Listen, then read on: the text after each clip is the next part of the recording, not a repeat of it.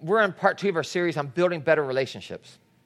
And we know that this is a great series for marriages, for friendship building, just for life, because everything about life is about relationships with people. And I could mention one word, and it would transform any relationship you're in. That's the word appreciation. Appreciation. We all know what that means. If you, at least if you bought a house, you've learned what the word appreciation means, because probably your house appreciates. Uh, if you bought a brand new car, you know what depreciation means, because once you drove it off the lot, it went down in value. So we know what this means. Appreciation means to raise the value. So in your notes, why express appreciation? Because it raises their value. It raises the value of the people. So when you show appreciation for your husband or wife, you're raising their value. You're saying, You're important to me, and they feel it. When you show appreciation to your children or family, you're raising their value. Uh, for your church, uh, for your friends, for the people that you work with, it's raising their value. They can tell, I'm valuable to this person. Why? Because they appreciate me.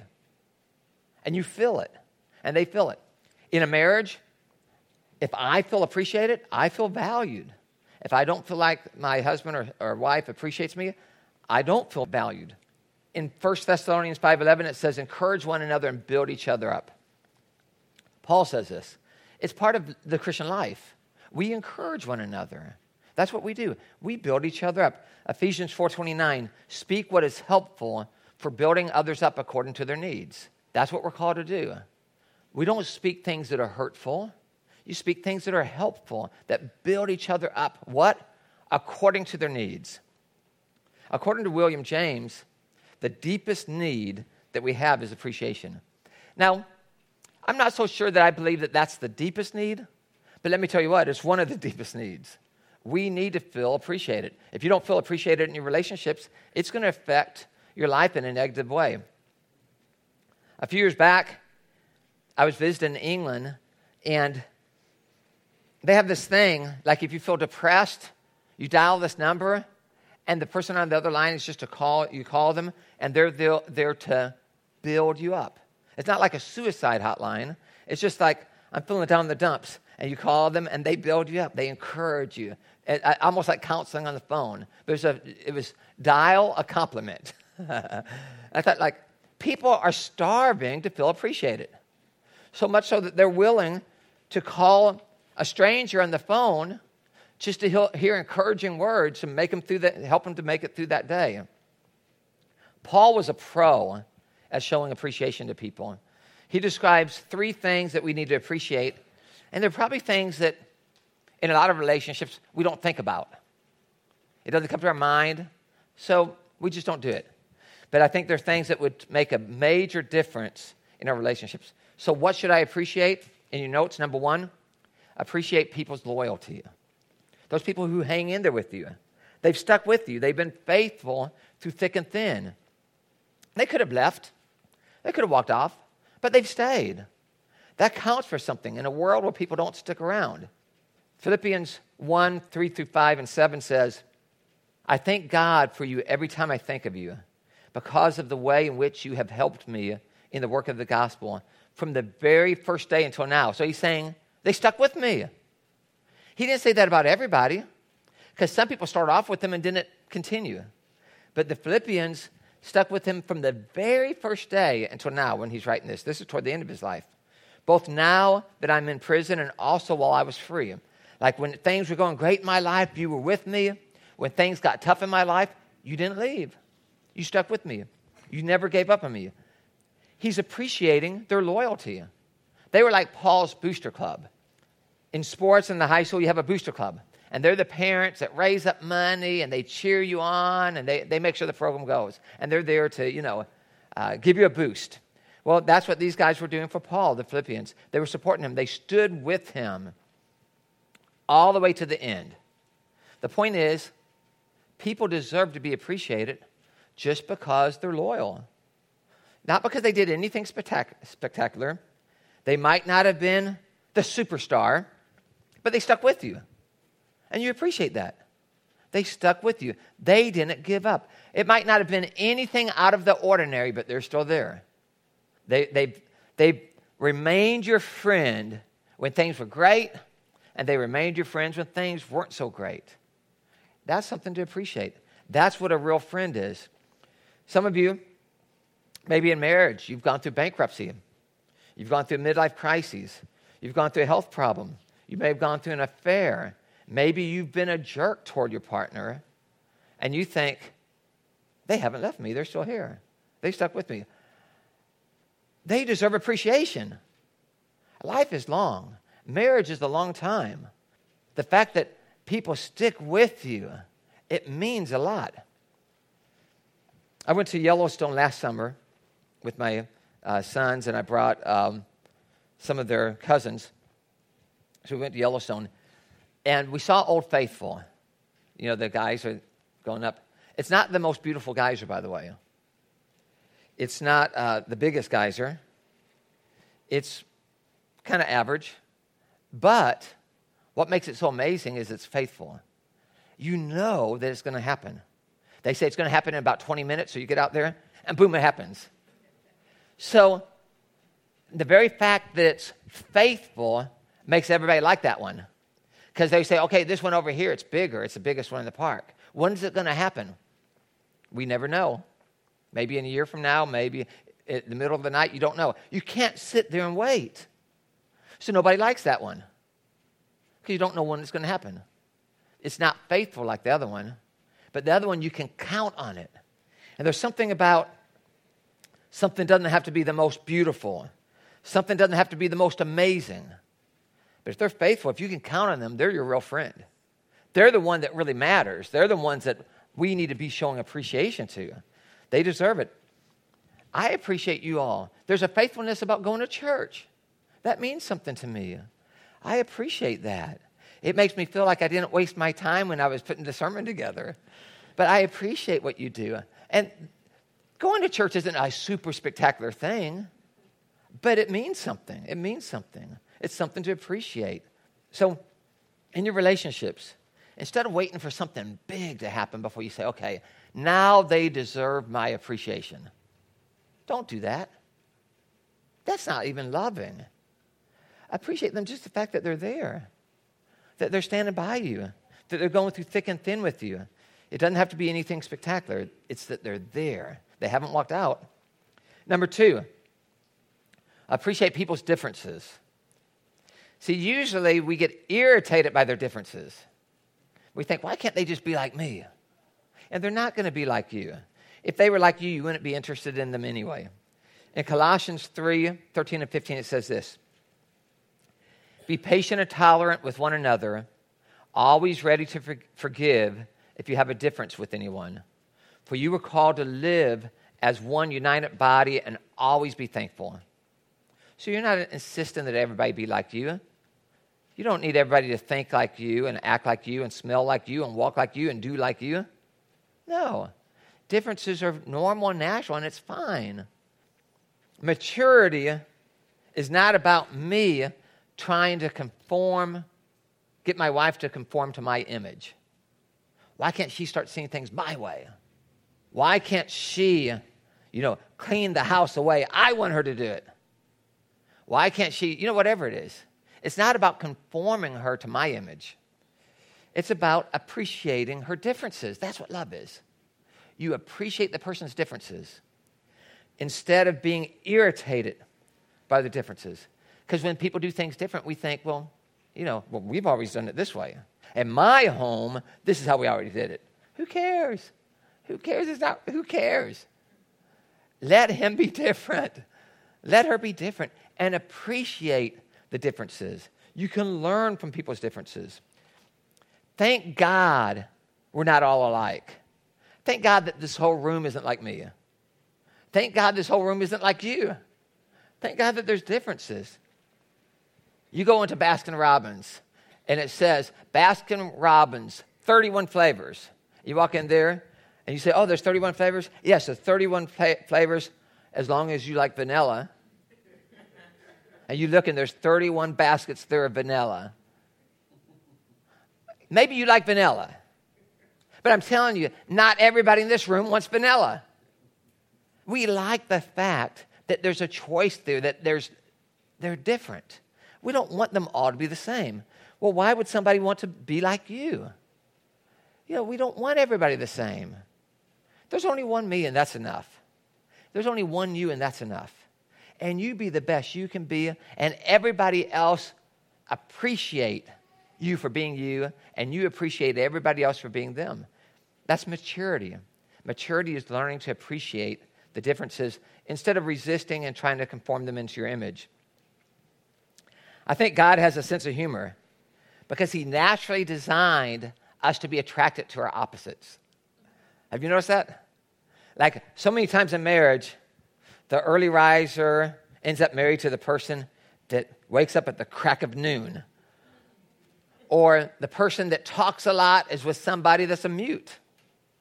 Or the person that's daring and impulsive marries the person that's cautious and reserved and doesn't want to do any of that stuff. Or the person that loves to spin marries the tightwad. Or the person that's romantic marries the dud when it comes to romance. Or when it comes to sex, one person will drop everything, the other one just drops dead. we tend to marry our opposites. We really do. I don't know why that is, but I think it's part of God's sense of humor. But what I've learned over the years, because I do a lot of marriage counseling, if you want to grow as a person and better yourself, you don't better yourself by only being around people that do things your way. You don't expand your horizons by being with someone exactly like you. The way that you learn and develop is being with someone the opposite of you. It's part of God's plan to make you a better person. Now, I have a choice. I can resist it because I don't want to learn. I'm not teachable. You know, I'm uncomfort outside of my, you know, I don't want to get outside of my comfort zone. Or I can relish it and learn and grow, and then your marriage becomes the most exciting thing.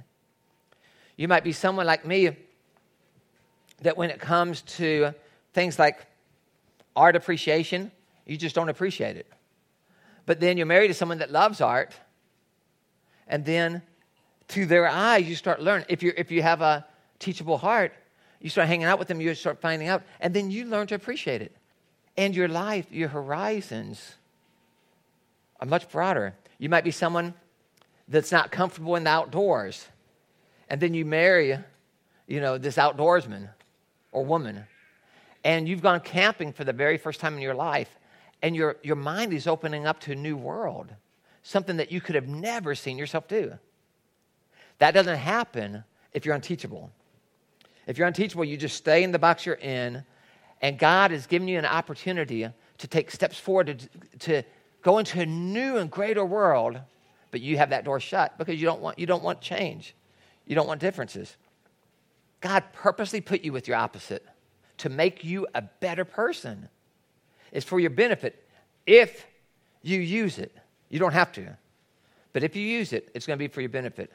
Paul says, be patient, be tolerant of one another, be thankful. So you're, you're thankful for these differences. You know, these differences add balance for your kids. I don't think it's healthy for a kid to have both parents too strict.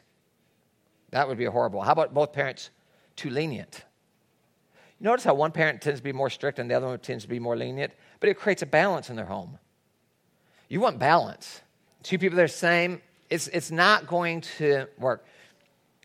Don't spend so much time worried about if you and your wife, you and your husband do it the same way.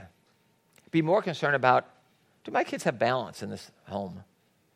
Are they, is there balance here? Because that's for their health. That's what's really going to make a difference, is if they're. Marrying someone different than you, it creates balance because they, they, don't th- they don't do it that way. And praise God that they don't do it the way that you do it. There needs to be differences. The greater the difference, really, is the greater potential you have in that marriage. Most of us, our friends, our closest friends, we, we, we develop close friends with people that are the most like us. We marry people that are the most different than, than us. I would encourage you to purposely have friends that are a lot different than you. They're a lot different than you. You don't have to be married in order to have your life expand for the better. Number three, appreciate people's efforts. In 1 Thessalonians, it says, We always thank God for you, how you put your faith into practice, and how your love made you work so hard. So you can circle work so hard. What's he appreciating? He's appreciating their efforts. Their efforts. Don't take people's efforts for granted, regardless of the results. I have a four year old and a baby that's a, month, a year and a half, four year old and a year and a half. And they'll see me doing something and they want to be my little helpers. With anything, they want to help. So the other day we were cleaning up some stuff and they want to help dad because daddy's doing it, so it must be fun. Do you think they did a good job? Absolutely not. Do you think, uh, what type of a job do you think the one and a half year old did? and even the four year old that she was trying, they don't do a great job. But she's four, he's one and a half. I appreciate the effort. I'm not expecting them to do it perfect. I want to appreciate them anyway. I want them to feel good. And you know what? They probably think they did a really good job. Because when they were doing it, I was high fiving them. Good job, way to go. I was appreciating the effort. I wasn't relying, I wasn't going to be a dad and say, okay, you're four years old, but you need to learn how to do things perfect now. I didn't want it. I didn't want it to be that way.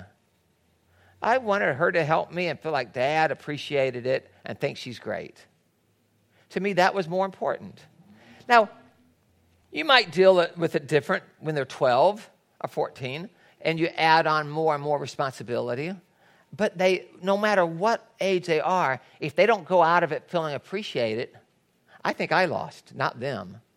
I lost my opportunity to do something positive in the life of that child. So appreciate them, not when it's perfect. If I wait till things are perfect, I'll never appreciate anybody.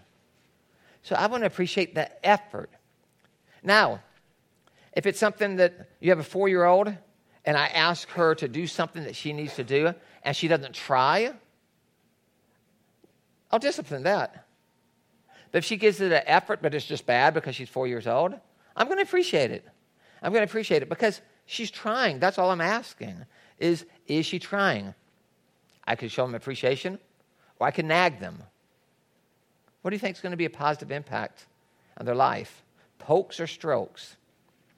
If I wait till they have it down perfect, I'll never appreciate them, and th- that would be horrible for the relationship. I've really, uh, as the years have gone by and having kids, my appreciation for my parents has gone up so much. Because when you have kids, you realize, you know, when you have kids, you give up a lot. You give up a lot of vacation time to do things that they want to do, things that you've already done, not things that you say, oh, wouldn't it be great to go to Paris? Disneyland's okay, but I've been there so many times. But the kids pick Disneyland over Paris any day. And you do a lot of things that would be best for them because they're your kids. You sacrifice a lot. And I appreciate that the older I get, the more I see what it's like to be a, a parent. And I realize the hassles that my parents had to go through uh, with us sometimes, and uh, the heartache that my parents had to go uh, through with us and the irritations my parents had to go through with us, and the frustrations my parents had to go through us. And it teaches me to appreciate what my parents did for me. You know, the parent, my parents weren't perfect, but neither am I. They don't have to be perfect. They put up with a lot. It's so important that it's in the Ten Commandments honor your father and mother. That's saying appreciate them. It doesn't mean that you appreciated everything they did, but they did something. If they fed you and gave you clothes, they did something. Appreciate something that, they do, that they've done for you. Mark Twain said, I can go two weeks on a compliment. There's something about being appreciated that can help a person keep going. I feel that way. At the end of worship services, a lot of times people say, you know, really encouraging things. I appreciate that. That keeps me going. It's something that you can never hear too much of. So you want to appreciate their effort. You want to appreciate their loyalty. You want to appreciate people's differences. Now, in your notes, how should I show appreciation? I think there's a right way and a wrong way. Scripture gives us some, gives us some good hints on how to show appreciation. Number one, it needs to be real. You don't want to just be false and flattery. You want, you want when you appreciate them for it to be something real. In Romans 12 9, don't just pretend that you love others, really love them. Circle pretend and really. That's a choice you have. I can pretend and act like I'm appreciating something, or I can really appreciate them by what? You can appreciate something about them that they really did. You want it to be sincere and heartfelt. You want it to be something that they know that you're not just buttering them up. You also don't show appreciation to get something from them, like you have another motive in mind. It's real. And in every relationship, a teacher that you have at school or whoever, you can find ways to tell them that you appreciate them. If you think about it, they do this and that. It's a choice. If I wanted to, I'm sure with everybody I meet, I could find some reason to tell them why I don't appreciate them. You could. If you're with anybody long enough, you can find a reason not to appreciate them. If you're uh, with anybody for any sort of time, you can find a reason to appreciate them. So it's a choice. Do I choose to be this type of person or do I choose to be this type of person? Do I choose to recognize the good things that they're doing or do I choose to recognize the bad things? We have the ability to show appreciation and for it to be real. Number two, it needs to be recognizable. That means it needs to be clear and specific. I've heard people say, I don't tell my wife I love her. She already knows. Well, she might already know, but I think she wants to hear it too. I don't show affection to my kids. I'm just not that type of person. But let me tell you what, whether you're that type of person or not, you better change. You better change. Because they need it. Your kids need to get that hug. Your kids need to get that kiss. Your kids need to get words of encouragement. They need that in their life. Don't just assume that they're automatically going to fill it. No, it's not automatic. Your spouse needs to hear it. There's something about saying it that means something. Some people feel like, well, if I said it all the time, then it would be meaningless. I disagree. Nobody gets tired of hearing compliments. I've never seen anybody get tired of hearing compliments. If somebody compliments you and you say, wow, and then somebody else compliments you, wow, uh, people don't get tired of it. But people can get hurt if they feel like they don't really appreciate me. I do this, I do this, and nobody appreciates me. Say, of course we appreciate, appreciate you. Well, why doesn't anybody tell me? It's got to be seen. They have to recognize it. You might recognize it, but if they don't recognize it, I might recognize that I'm showing Tanya appreciation. If she doesn't recognize it, there's a problem. I need to do it differently. I need to do it in a way that she recognizes that I appreciate her. In Proverbs 15 33, what a joy it is to find just the right words for the right occasion. Have you ever done that? Sometimes I feel like it's God that just gives me the right words to say in a certain situation, and it just comes out just right. It says, What a joy. The joy is to the person speaking it. I've experienced that where you say just the right thing in the right way, and you see the difference it makes in that kid's life, and it makes you feel good. Like, wow. Because you like to see that it's positively impacting that kid or your spouse or whatever, and it brings you joy. And obviously, it brings joy in the relationship. In Proverbs 12 25, it says, A word of encouragement does wonders. Just by encouraging somebody, you give them a boost, it pumps them up. Kids need this a lot, by the way. Kids need to hear words of encouragement. They don't need to be put down or discouraged, they need to be built up. Encouragement needs to be recognizable, clear, defined. Don't beat around the bush. Say it, write it. You know, make it as clear as you can so they don't miss it. You want your kids to be built up every day. Every day you want to build them up. Number three, it needs to be regular. Second Thessalonians 2.13 says, we ought to continually thank God for you. So this is something they want to do continually. You can circle that word continually. Galatians 6:10 says, "Whenever we can, we should always be kind to everyone." When? Whenever we can. That means every opportunity. And especially to our Christian brothers. So you can underline, whenever we can. In the King James Version, it says, as we have the opportunity. In other words, every opportunity you have, do it. If the opportunity is there, do it. Encourage friends. Oh, there's an opportunity. Encourage them. Your family, relatives, whoever. When you have the opportunity to encourage them, encourage them. It's something that you do all the time. It's a constant part of who you are in your spiritual walk. When you're someone that encourages other people, that means you're maturing in your walk. God wants you to lift people up. A pat in the back always gets more results than a kick in the pants. It always does. I see this all the time when I'm coaching. We were wrestling a team that should have beat us last year, but we barely beat them. But their coach is really negative and hard on the kids on their team. And their kids are down a lot. Like, oh, I did this wrong. I did, you know, and they're all wrong, you know. And they, they were a better team than us, but we beat them.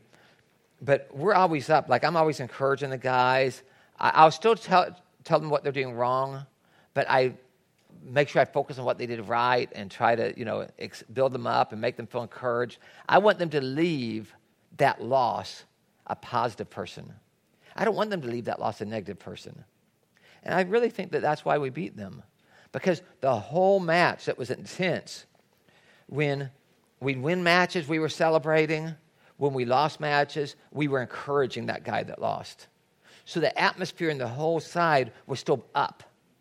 On their side, when they win matches, they were celebrating. When they would lose matches, the people felt so dejected because they had to hear what they did wrong and it was a negative environment. And so their side was up and negative, up and negative, up and negative. And it makes a difference. It wears on the kids' minds. And that's why I would think we, we're not the best coached team, but we win. We win all the time. And it has a lot to do with when I say we're not the best coached team, meaning there's other teams that maybe their coach knows better technique. But having an atmosphere where the people are encouraged, we perform better. Because the atmosphere, the attitude in the room determines success way more, a lot of times, than the quality of athletes you have and the technique that the other team has. So, if that happens in teams, it happens in the home. It happens in the home. Build a home that's encouraging them. I've seen things like the a woman's a secretary at her job, and her boss says, Hey, would you mind making some coffee? And she says, Sure, and she's happy to do it. And she runs over there and makes coffee and everything like that, and comes and she's happy to, to serve the boss and go around serving other people. And everybody say, Hey, thanks, thanks. And people show appreciation. I've seen people like this at work. And they'll go home, and her husband will say something like, Hey, can you make me some coffee? And she says, What's wrong with you? Your leg broken? You get it yourself. And you think, well, what's the difference? Appreciation. Appreciation. When she does it at work, people treat her great, like they're grateful. They're so nice to her. They're so thankful. It's the attitude's different. But sometimes at home, they treat her like, well, it's your job. You should do it. You don't need to be appreciated. I take the garbage out and you don't say thank you. See what I'm saying? And we don't realize they should say thank you when he takes the garbage out too. But my point being is, it's that attitude. I want to make sure that wherever my wife works, that she feels more appreciated in my home than at work. I want to do everything to make sure that that happens. It just makes more sense. I want her to be more excited being at our house than at work. He says, when we can, we should always be kind to everyone. It makes me think a single rose given to somebody while they're alive has got to be more valuable than the most expensive wreath at a funeral because they got a chance to experience it. Alex Haley, the guy that wrote Roots, he was in the Navy and he was one of the cooks there and he was making Thanksgiving meal. And he said it was a really busy day, and, but it, cooking, cooking, cooking like this made him think about Thanksgiving all day. So when he got in his bunk at night, he was relaxing and he was thinking, Thanksgiving, giving thanks. What is it really all about? Who should I be thankful for? That I've never told them that I'm grateful for them. And he wrote down eight names of people that just really blessed his life. And he says, I need to let them know how thankful I am. And then he realized, wait a minute, four of them have already dead. Four of them have already died. And he never had the chance to tell them how thankful he was. Now is the time. You don't wait. We don't know if we have tomorrow. We don't know if they have tomorrow. Don't get in a situation like him. By the way, he did write the other four, and the article went on to show how much it impacted their life to get a thank you note from him. You know, what, what happened and stuff. But the other side of the story is don't wait till half of them's dead to, to realize, wait, I should have told them thank that person helped me so much. I never told them thankful. They're dead now. No, don't wait till they're dead. Do it now. Start thinking of those people right now that are important to you. I want you to ask yourself do you nag or do you brag? Do you give strokes or pokes? Who do you need to be grateful for? Scientists have discovered the healthiest human emotion is gratitude. People who live with an attitude of gratitude are emotionally healthier than others. They live longer, they're physically healthier. God even considers ingratitude to be a sin. So, who do you need to give thanks to? Think of the person that you need to write a letter to or call and talk to and just tell them, hey, I've never thanked you for standing with me through this or through that. Give a compliment to people in your family. Make it a habit that you're constantly giving out compliments. People blossom when they feel affirmed, but they wilt under criticism. Usually, when someone does something wrong, they feel bad enough already. The last thing they need to hear is more. So you want to affirm them and build them up. If you want to have a powerful office, make sure that you create an atmosphere at work where people are affirmed, where they're built up. You know, people will love, to, they won't want to go home. They don't want to go home. They want to stay at work because they like it so much. You know, have that type of atmosphere where people don't want to switch and get, take another job. What do you need to appreciate from God? When's the last time that you just said, you know, God, I appreciate you for this and this. Just 15 minutes talking to God, just thanking Him for all the things He's done. You know, think about it. Your sins are forgiven. You have a purpose for living. You have a home in heaven. He gives you power in your life. Because of Him, you can let go of your resentment. You can let go of guilt. You can let go of your worries. You can have hope in a hopeless situation. You know, start thanking Him for what He's done. He's died on the cross so that we're forgiven. We can spend eternity with God. Are there people that have stuck with you through thick and thin? Like I said earlier, maybe they didn't do anything spectacular, but, but they're with you. They're being faithful, they're, they're not giving up. How about the differences, especially when you think about marriage? Do you appreciate the differences? Not just tolerate it, not just, okay, I'm going to put up with it. That's not appreciation. Do you appreciate? Have you decided, I'm going to allow them to be different and appreciate the differences that they have? How about effort? Who's made an effort on your, for you? Maybe someone that helped get you through college. Have you shown them how much you appreciate them? The person that cooks the meals every day, the person that keeps the car running, just whatever it is. Do they know that you appreciate their, their effort? Or have you never told them thank you for the things they do? When I think about God, how do I show appreciation to God? Well, how do you do that? There's only one way that you can show appreciation to God, really. You can say thank you. But the real way to show appreciation to God is I appreciate that you gave your life to me. Now I'm going to give my life to you. That's how you show appreciation. I recognize you died on the cross to forgive me. You gave your life to me. I'm going to give my life to you. And you notice I'm not talking about religion. I'm not talking about Baptist, Buddhist, Mormon, Catholic, Protestant, Jewish. I'm not talking about that. I'm talking about that relationship with God. You died for me. I give my life to you. That's how you show appreciation for what he's done. You offer him your life. And nothing will be better in your life, in your life, than offering him your life. Because what does that mean in a practical way? Well, if I really am serious, then that means, okay, God, if I offer you my life and I'm yours, I belong to you, then I'm going to treat my wife the way you want me to. That changes everything in a marriage. Now I'm going to try to treat my wife as good as he would want me to. At least I'm going to have that effort. What does it mean in a practical way? If I really give my life to God, then I'm going to say, okay, I'm going to treat my children the way that you want me to. I'm going to tell you, it's going to change your life for the better. You have a healthier marriage, healthier family. And even I'm going to treat my enemies the way that you want me to. I'm not going to be revengeful and hateful. I'm going to let it go. I'm going to just forgive it and just let it go. I'm not saying that you're going to trust them, you know, because that could be a stupid thing to do, right? But you're not going to carry that bitterness. It's going to change the way that you treat your enemies. All it's going to do is turn your life around for the better when you think of it in a practical way. With that, let's pray. Dear God, we thank you that we can give you our life. Lord, that you're willing to have your Holy Spirit come inside us and dwell in us and give us a new start. Lord, we thank you for your word. Help us in our daily lives to make a difference. Help us to be grateful for the things you've done. Lord, you said in your word to do all things without murmuring and complaining, to be thankful that we may be blameless and shine out as stars in a dark night. Lord, I know if our lives would show gratitude, it would be a testimony of you in this world. Help us to appreciate others. It's in Jesus' name that we pray. Amen.